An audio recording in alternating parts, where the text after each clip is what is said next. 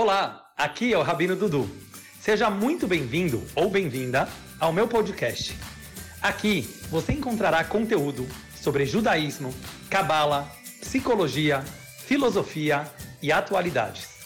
De uma forma sempre profunda, contemporânea, mas ao mesmo tempo muito descontraída. Espero que você goste da viagem. Obrigado por terem vindo nessa noite de tanto frio aqui em São Paulo. Mas se Deus quiser que a gente possa sair daqui bem aquecido com as palavras que com certeza não são minhas, mas são das nossas fontes judaicas. Vou compensar com uma pequena anedota. Uma vez tinha o grande primeiro-ministro, ministro da defesa israelense, chamava Moshe Dayan. Esse homem, ele foi muito importante no exército israelense.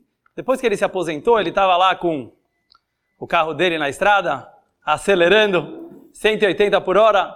De repente, o policial para o Moshe Dayan. A gente sabe que ele era cego de um olho, então ele ficava com aquele tapa-olho, ficava um, um lado só. O homem é parado, o policial vira para ele e fala: Moshe Dayan, é você? Um ministro da defesa de Israel a 180 por hora? Esse é o exemplo que você quer dar para o cidadão israelense? Ele falou: Policial, me desculpa, você está vendo que eu tenho um olho só. Onde você queria que eu ficasse olhando? Para o velocímetro ou para a estrada? Não sei se aconteceu, mas com certeza essa história nos ensina bastante. Vamos parar um pouco de olhar o livro, o velocímetro, e vamos começar a olhar um pouco a estrada. Muitas vezes nós focamos tanto naquilo que está escrito, que a gente para de olhar se isso combina com o que está acontecendo lá fora. E é muito importante, até para um estudioso da Torá profundo, que ele para um pouco e fecha o livro e fala: deixa eu ver na rua, deixa eu ver nas faculdades, deixa eu ver na mídia. É isso que estão falando? Ou aquilo que eu estou estudando no livro não tem nada a ver com aquilo que está acontecendo na realidade? E, vou contar para vocês, se a gente olhar direito para a realidade lá fora, a gente vai perceber que está escrito lá mais do que está escrito nos livros. E no fundo, o nosso livro da Torá nada mais é do que um espelho do que está acontecendo no mundo lá fora. O título da palestra de hoje vocês receberam: O que está acontecendo com o nosso mundo? Eu acho que cada um aqui pode ter interpretado essa pergunta de uma forma diferente, porque cada um tem alguma bagunça na sua cabeça que ele acha que o mundo está confuso por algum motivo. E não é para todo mundo que é a mesma razão do que o outro. Mas se a gente dá uma olhada geral no mundo lá fora, a gente percebe que está de verdade uma bagunça. Eu vou tentar me explicar um pouco o que eu quero dizer com essa bagunça e ver se vocês concordam comigo. Por um lado, nunca existiu uma época tão open-minded quanto no mundo de outro. O que quer dizer isso? Open-minded quer dizer, hoje é um mundo liberal, hoje é um mundo da informação, hoje é um mundo democrático.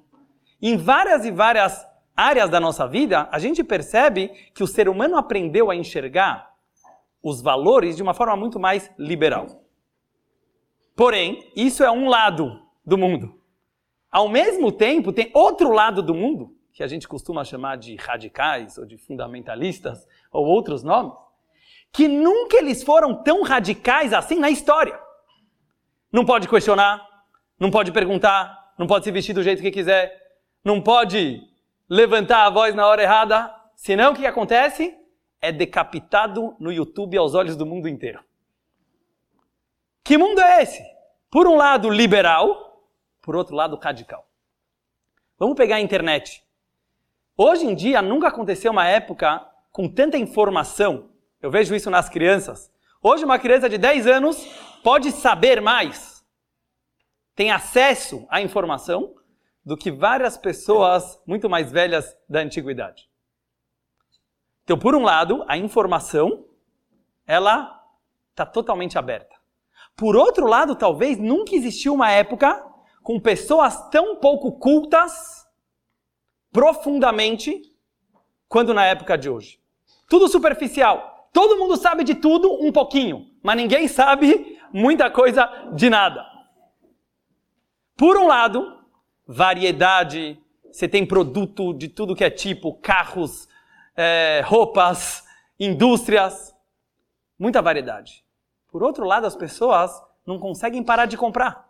O consumismo vira uma coisa. A pessoa já não sabe mais o que, que ele quer comprar. Ele quer comprar o que, que o outro tem. Um filósofo do mundo moderno disse: Hoje vivemos uma época que todos sabemos o preço de tudo, mas o valor de nada. Todo mundo sabe o preço.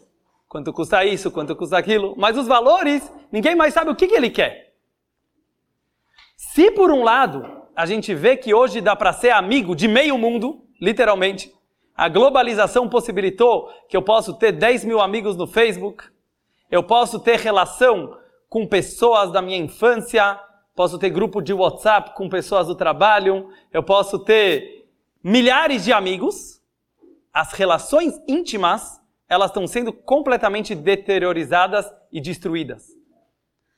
As famílias, não tem mais o valor da família. Você pega em vários países, principalmente os mais desenvolvidos do mundo, cada vez mais as famílias estão desestruturadas. Então, por um lado, você fala muita amizade, por outro lado, nenhuma amizade verdadeira. Eu estava vendo, não é nenhuma crítica a animais de estimação, ao contrário, eu gosto, mas eu estava vendo na Veja da semana passada que hoje em dia no Brasil já chegamos numa situação que as famílias têm mais cachorros do que filhos. Nos Estados Unidos já tinha chegado faz tempo, agora chegou no Brasil também. Não é uma crítica, mas é para a gente pensar. O que está acontecendo no mundo de hoje? Mas eu acho, sem querer me prolongar muito nisso, que a gente tem duas formas de enxergar essa confusão. Ou a gente vai falar, esse mundo está um caos, esse mundo está uma bagunça, uma imoralidade, nunca esteve tão escuro na história. Mas essa não é, com certeza, a visão do Rebbe. E essa, com certeza, não é a visão racídica. Por quê? Nós acreditamos que o mundo está em constante evolução, sempre. Deus não criou um mundo para ele ser destruído, destruído, destruído, e quando ele está prestes a explodir, Mashiach vai chegar, como se fosse um botão, e salvei todo mundo. Para que, que Deus precisa disso? Deus criaria um mundo para ele se destruir, e de repente chega um Salvador que salvou a pátria? Qual seria o sentido e a lógica de um mundo assim? Então, fala Hassidut, é justo o contrário. O mundo ele está sempre em constante evolução. Sempre. E mesmo que aos nossos olhos, às vezes, pode parecer que está uma baixaria, que está uma imoralidade, é porque a gente não está olhando direito. Se nós abrirmos os olhos da forma certa, a gente vai perceber a evolução e o desenvolvimento também espiritual pelo qual o nosso mundo está passando. Para entender isso, eu quero trazer algumas fontes talmúdicas que falam o que, que vai acontecer prestes à era messiânica. Um pouquinho antes de Mashiach chegar, quem é Mashiach? É aquele homem prometido pela Torá, pelos nossos profetas, que ele vai vir trazer uma redenção, uma salvação material e espiritual para o mundo inteiro. E o Talmud ele fala que tem alguns sinais para a gente saber quando Mashiach está chegando. Eu vou trazer alguns deles, está no Talmud de Sanhedrin. Por exemplo, diz o Talmud, Chutzpah Yasge, em outras palavras vai ter muita chutzpah no mundo. O que é chutzpah? Em português, a gente não tem isso ainda no nosso dicionário. Eu acho que no dicionário inglês já existe essa palavra chutzpah. Chutzpah quer dizer as pessoas vão ter uma certa falta de respeito. Eu acho que não preciso me prolongar de perceber como isso está acontecendo no mundo de hoje. É, é uma coragem, mas chega até uma falta de respeito. Outro exemplo que o Talmud fala bem parecido com isso é Outro exemplo bem claro, diz o Talmud. Nessa época, os pais vão seguir os filhos e não os filhos vão seguir os pais. Nunca aconteceu isso na história. Sempre os menores queriam aprender com os mais velhos. Sempre os mais jovens se espelhavam nos mais velhos, ou pelo menos tinham respeito para eles. A gente chegou numa geração que cada vez mais ninguém quer ser velho, em primeiro lugar, todo mundo quer aparentar pelo menos que ainda tem 18 anos. Só que além disso, existe uma veneração para o jovem que nunca aconteceu na história. Os velhos querem ouvir o que está na moda pelos jovens, querem aprender com os jovens.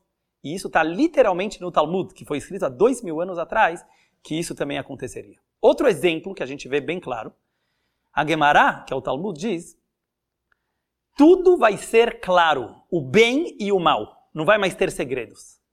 Quando a gente poderia imaginar que o Google Earth vai conseguir fotografar e filmar tudo que você está fazendo? Talvez a gente está sendo filmado agora, tem que perguntar para o Levi. Mas hoje tem praticamente câmeras em todo lugar que a gente vai. E nos lugares que não tem, as pessoas sozinhas já estão tomando conta de si mesmo de postar tudo que eles estão fazendo. Quem, quem poderia imaginar? Eu estou na academia, eu acordei às 6h50, estou ficando mais magro, estou ficando mais assim. Ou seja, não precisa mais de alguém monitorar.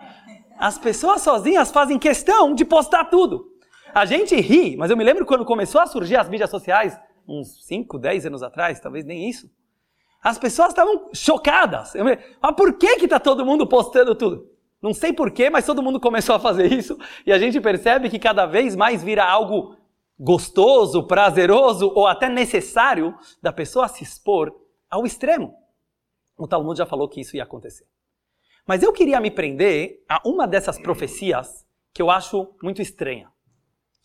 Diz o Talmud: Mashiach vai chegar numa época, Kulo Hayav ou Kulo Zakai. Traduzindo literalmente. Mashiach vai chegar numa época que vai estar tá tudo muito bom ou tudo muito ruim. Todo mundo tzadik, perfeito, se comportando assim exemplarmente, ou o contrário, todo mundo baixo, degradado, obscuro. A, a pergunta é: o que, que, quer dizer ou ou? Quer dizer, tem duas opções. Ou que Mashiach vai chegar quando todo mundo estiver merecendo, ou que Mashiach vai chegar quando ninguém estiver merecendo. Mas por quê? Qual que é a lógica que tem por trás dessa afirmação? Eu não vou responder isso agora, isso a gente vai entender daqui a pouco. Mas eu queria aproveitar essas perguntas todas para a gente fazer uma viagem pelo mundo da Kabbalah e da Hassidut. Para nós entendermos essa bagunça, para nós entendermos por que, que isso está acontecendo, o que, que significam essas profecias do Talmud, por que, que o mundo precisa chegar numa situação tão estranha para Mashiach poder se revelar e para Mashiach poder chegar. Eu acho que se um historiador vier daqui a alguns anos, igual todos os livros de histórias que nós temos, você pega, a gente aprendeu na escola. Todas as épocas da humanidade têm algum nome que define. A gente teve a época dos imperadores, a época dos reis, a época das poesias. Mas quando você lê no livro de história, parece uma coisa simples de entender, né? Parece que teve o Império Romano, teve o Império Grego, tiveram os filósofos. Todo mundo, mais ou menos, estava dentro daquela linha de pensamento. Eu acho que os historiadores daqui a alguns anos, quando forem explicar a nossa geração, vai dar um nó na cabeça. Eles não vão saber. Eles não vão saber. A gente vive numa época liberal ou radical? Não sei. A gente vive numa época de informação ou de ignorância? Não sei. A gente vive numa época de pessoas boas ou ruins? Não sei. É muito difícil de se explicar essa confusão. Vamos tentar entender por que, que a gente precisa viver numa época assim e o que fazer para viver numa época assim. O Rebbe, que nós vamos comemorar o Gimel Tammuz, que é um dia muito especial para o mundo Chabad, eu acho que para o mundo inteiro, que vai ser, se Deus quiser, nesse próximo Shabbat. Ele foi o líder máximo da nossa geração. O que, que o Rebbe falou a sua vida inteira?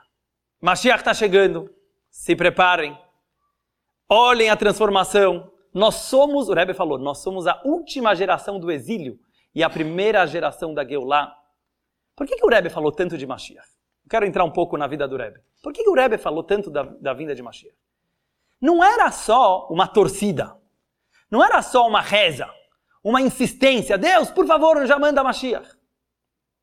Não era apenas um desejo profundo do coração do Rebbe. Era muito mais do que isso. Ele estava nos ensinando como viver numa época assim como enxergar a realidade do que, que já está acontecendo, não apenas do que, que vai acontecer. O Rebbe foi um líder dessa geração, não apenas do futuro. Então, se a gente olhar bem nos ensinamentos do Rebbe, no que, que ele quis dizer sobre a realidade, a gente vai perceber que Mashiach é muito mais do que um sonho, do que uma fantasia, do que algo que vai acontecer de repente, mas talvez é algo que a gente já está começando a experimentar agora, mas não está percebendo. Diz a Kabbalah que tudo no mundo é dividido em quatro. Tudo. O mundo foi criado com quatro elementos: água, fogo, ar e terra. Existem quatro reinos que tudo se divide e se enquadra neles: mineral, vegetal, animal, ser humano. Cada um de nós é dividido em quatro seções. Nós temos o nosso lado fisiológico, nós temos o nosso lado emocional, sentimental, nós, somos, nós temos a nossa parte intelectual, racional, e temos um lado inconsciente, ou talvez alguns chamam de transcendental ou espiritual. A Torá, ela pode ser interpretada sempre de quatro formas diferentes, que a gente costuma chamar isso de pardes, ou o pomar da Torá. Pardes é um acróstico de Pshat, Remez, Drash, Sod, que significa explicação literal, alusória, homilética ou mística, que seria a Kabbalah, que é o Sod. Por quê? Por que, que o nosso mundo inteiro ele sempre tem a ver com o número 4? De acordo com a Kabbalah, existem quatro mundos. Atzilut, Briah, Yetzirah e Asiá. Traduzindo, o mundo da emanação, o mundo da criação, o mundo da formação e o mundo da ação, que é o que nós vivemos. Por que tudo o número 4? Porque o nome que Deus usou para criar tudo isso tem quatro letras. O tetragrama.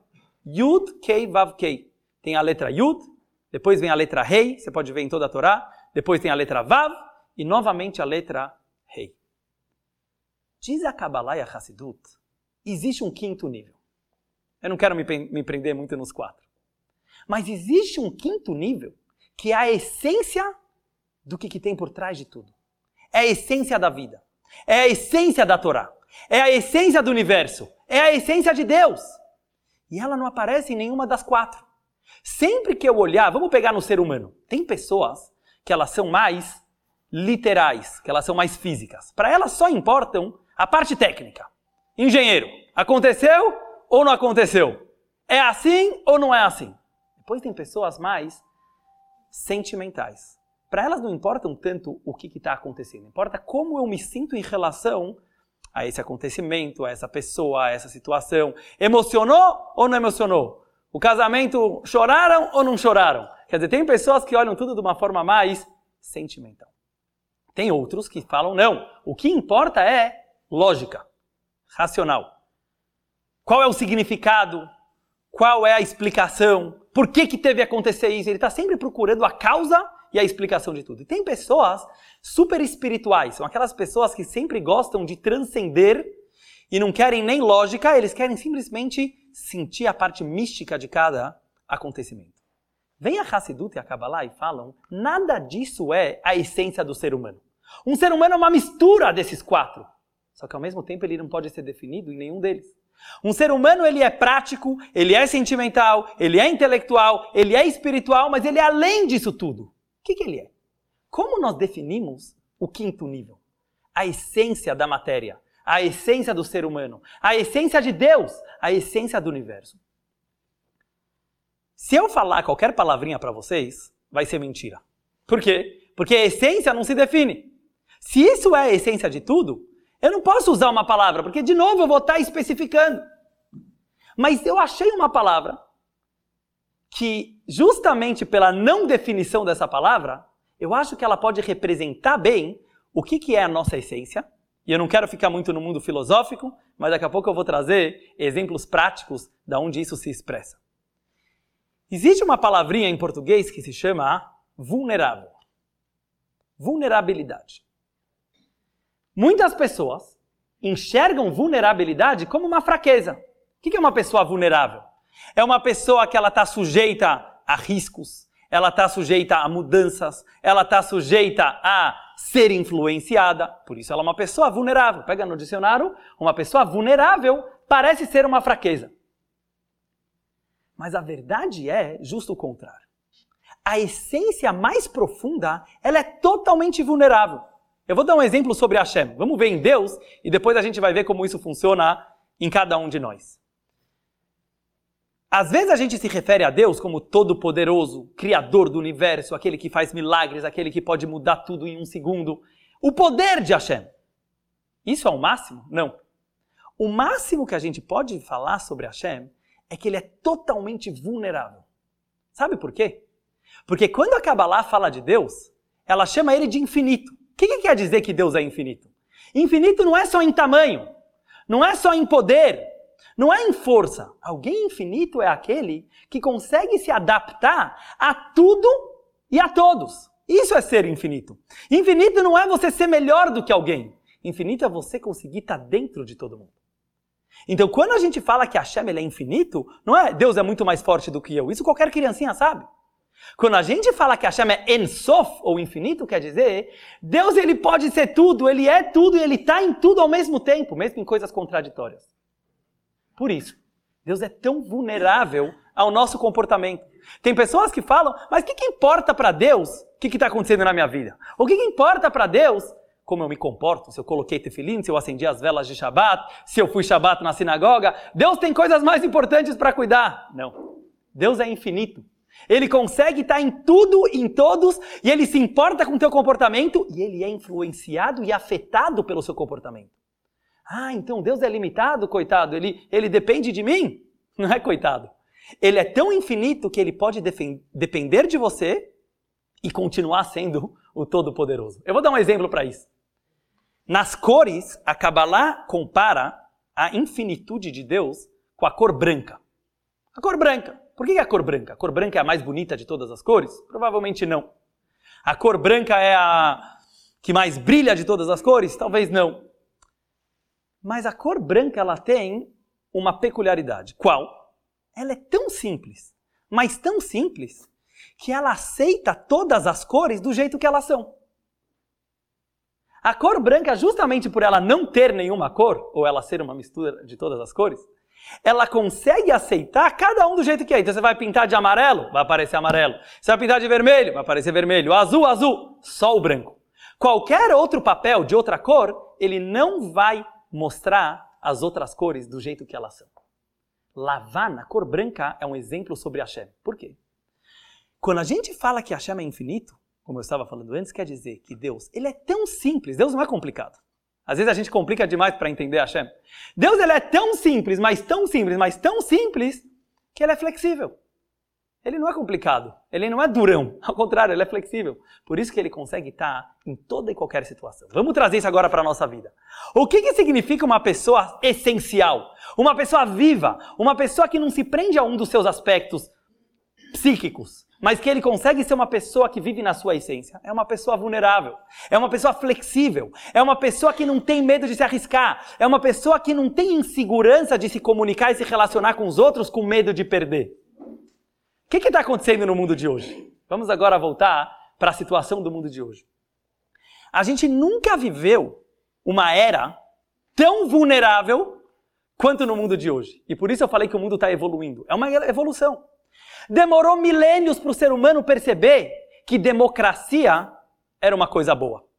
Milênios. Hoje em dia é uma coisa óbvia. Ah, democracia aqui, democracia aqui, vamos votar, eleições.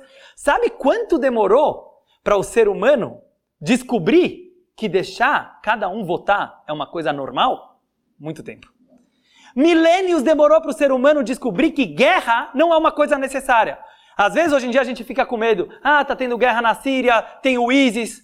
Saiu na Times algumas semanas atrás. Nunca vivemos num mundo tão pacífico, historicamente, quanto no mundo de hoje. Não aconteceu ainda na história.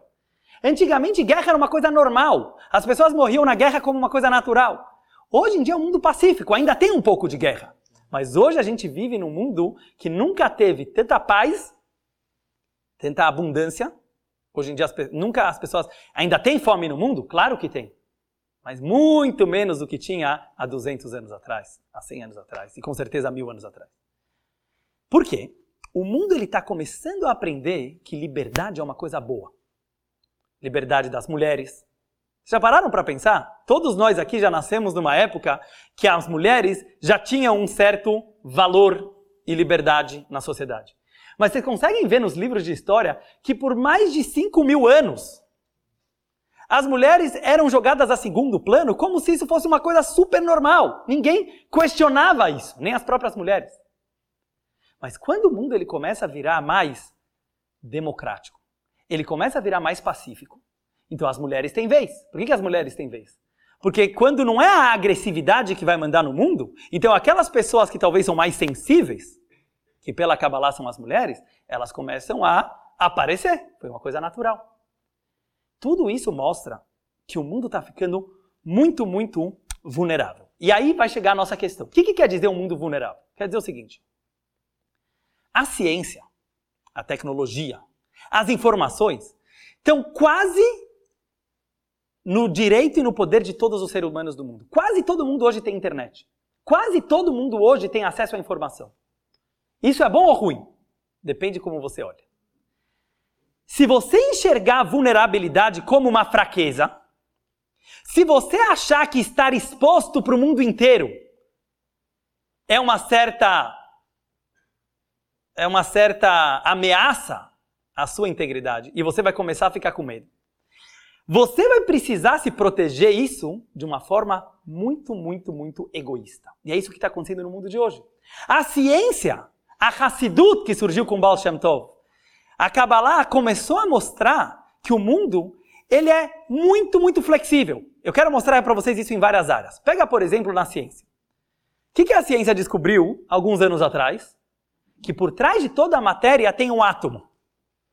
Vocês conseguem entender que revolução que é essa no mundo da ciência?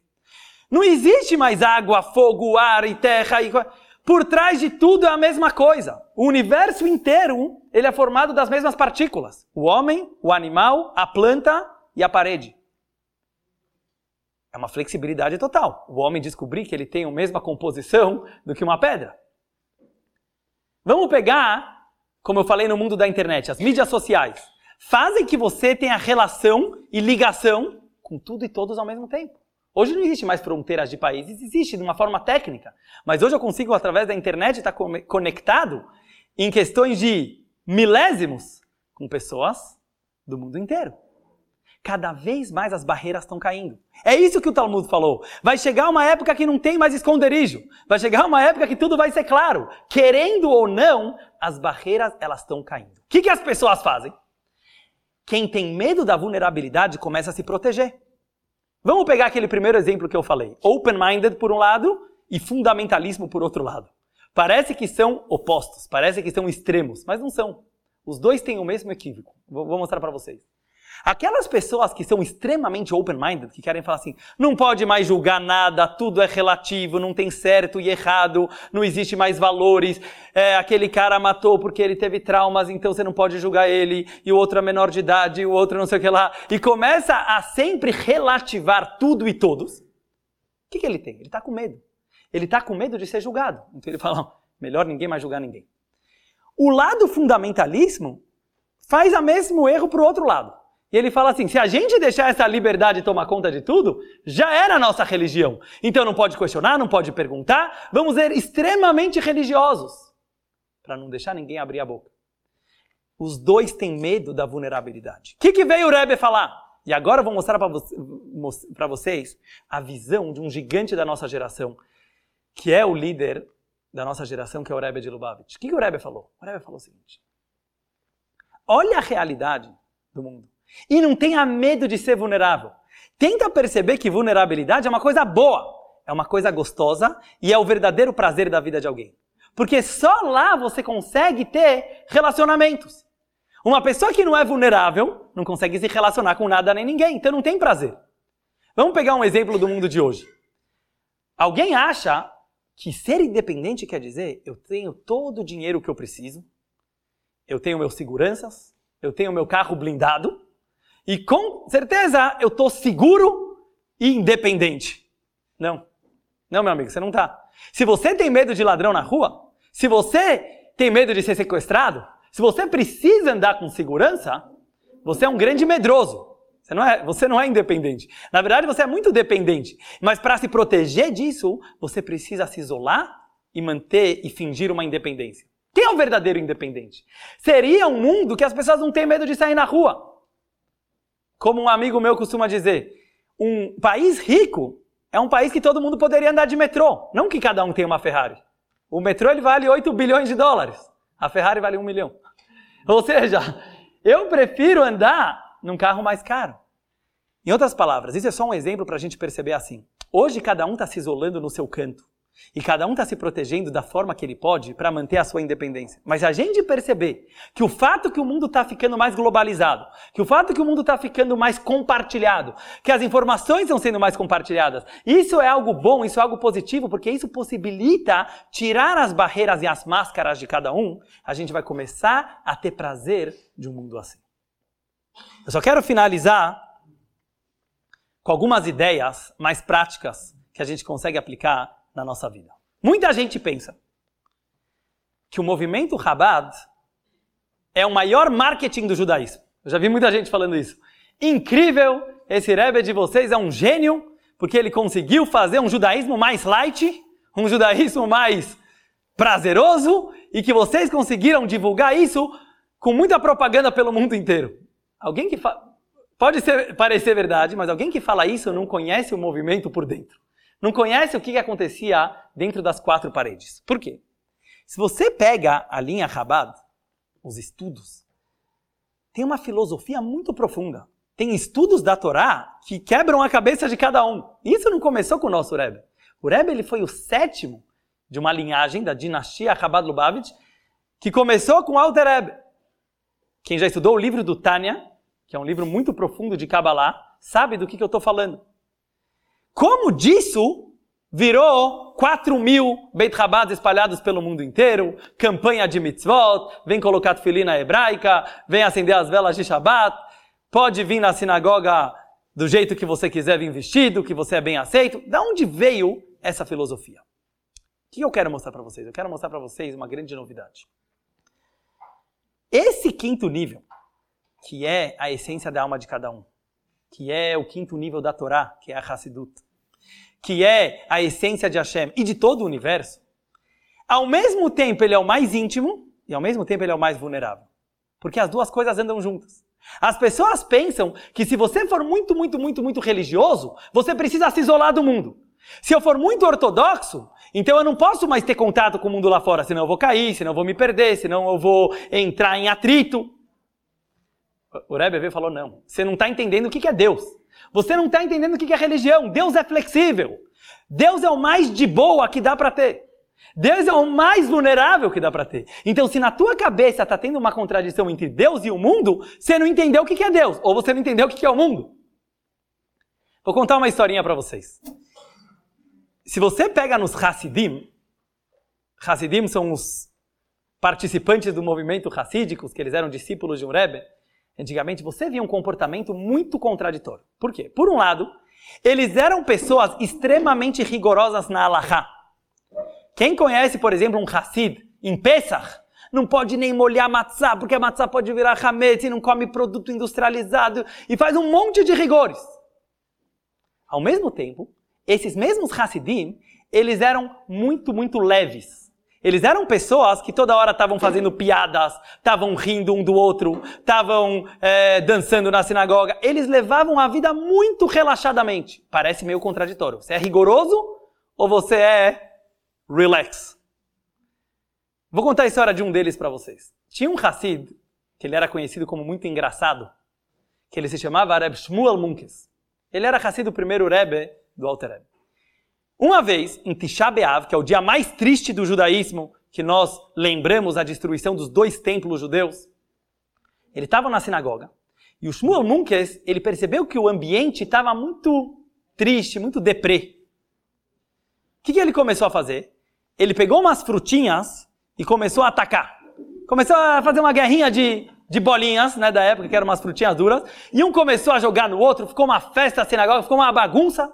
Tinha um grande rabino da época que, que entrou lá e falou, olhou para os Moluncas e falou: por causa de pessoas como você, foi destruído o templo de Jerusalém. Ele ficou nervoso, né? Ele falou: como em Tisha B'Av, você causa uma baderna dessa aqui na sinagoga? No mesmo dia, de tarde, existe um costume, na tarde de Tisha B'Av, de fazer um passeio. Dar um passeinho pela floresta para relaxar, né? para se acalmar um pouco do choro da manhã. Ele estava andando com seus alunos, esse mesmo rabino, e ele vê de longe um Hassid sentado em cima de um formigueiro para as formigas picarem ele e ele chorar pela destruição do templo, ele realmente sentia dor.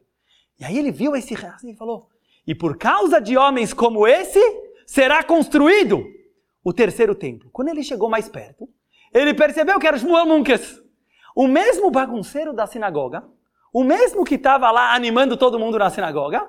Ele foi sozinho à tarde, sem ninguém ver, e sentou em cima do formigueiro para chorar pela destruição do templo. O que, que essa história nos mostra? Uma coisa muito profunda. Seja rigoroso com você, mas seja leve com os outros. Mas isso não é só um lema. No fundo é a mesma coisa. Uma pessoa que ela cria uma intimidade com Hashem, uma pessoa que é de verdade ortodoxa, uma pessoa que é de verdade religiosa, ela não deveria se tornar mais chato. Ele não deveria se tornar mais alienado. Ele não deveria se tornar mais isolado. Ao contrário, então ele não entendeu o que é Deus. Quanto mais Deus, mais flexível. Quanto mais rigoroso você é com você, não que você é rigoroso para ser duro com si mesmo, mas porque você quer ter uma relação mais íntima com Hashem, mais legal, flexível e vulnerável você começa a ser com as outras pessoas. E é isso que o Rebbe revelou na nossa geração para poder receber Mashiach. Quanto mais conectado com Deus nós estamos, mais abertos para o mundo, para os judeus não religiosos, mesmo para os não judeus, como o Rebbe abriu também para o mundo, você consegue ser. Não porque a gente está fazendo marketing, não é marketing, isso é Deus. Isso é, no fundo, no fundo, o judaísmo.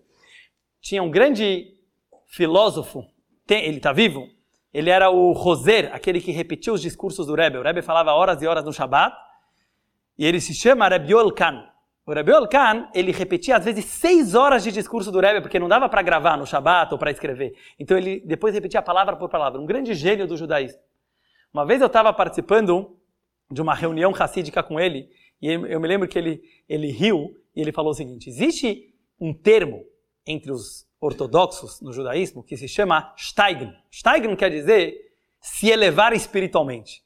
Então ele estava rindo que ele falou assim: tem algumas pessoas que interpretam isso o que, que, quer dizer se elevar espiritualmente? Uma pessoa fala, eu estou estudando Toire, eu estou rezando, eu estou na sinagoga o dia inteiro, eu tenho barba, eu tenho chapéu.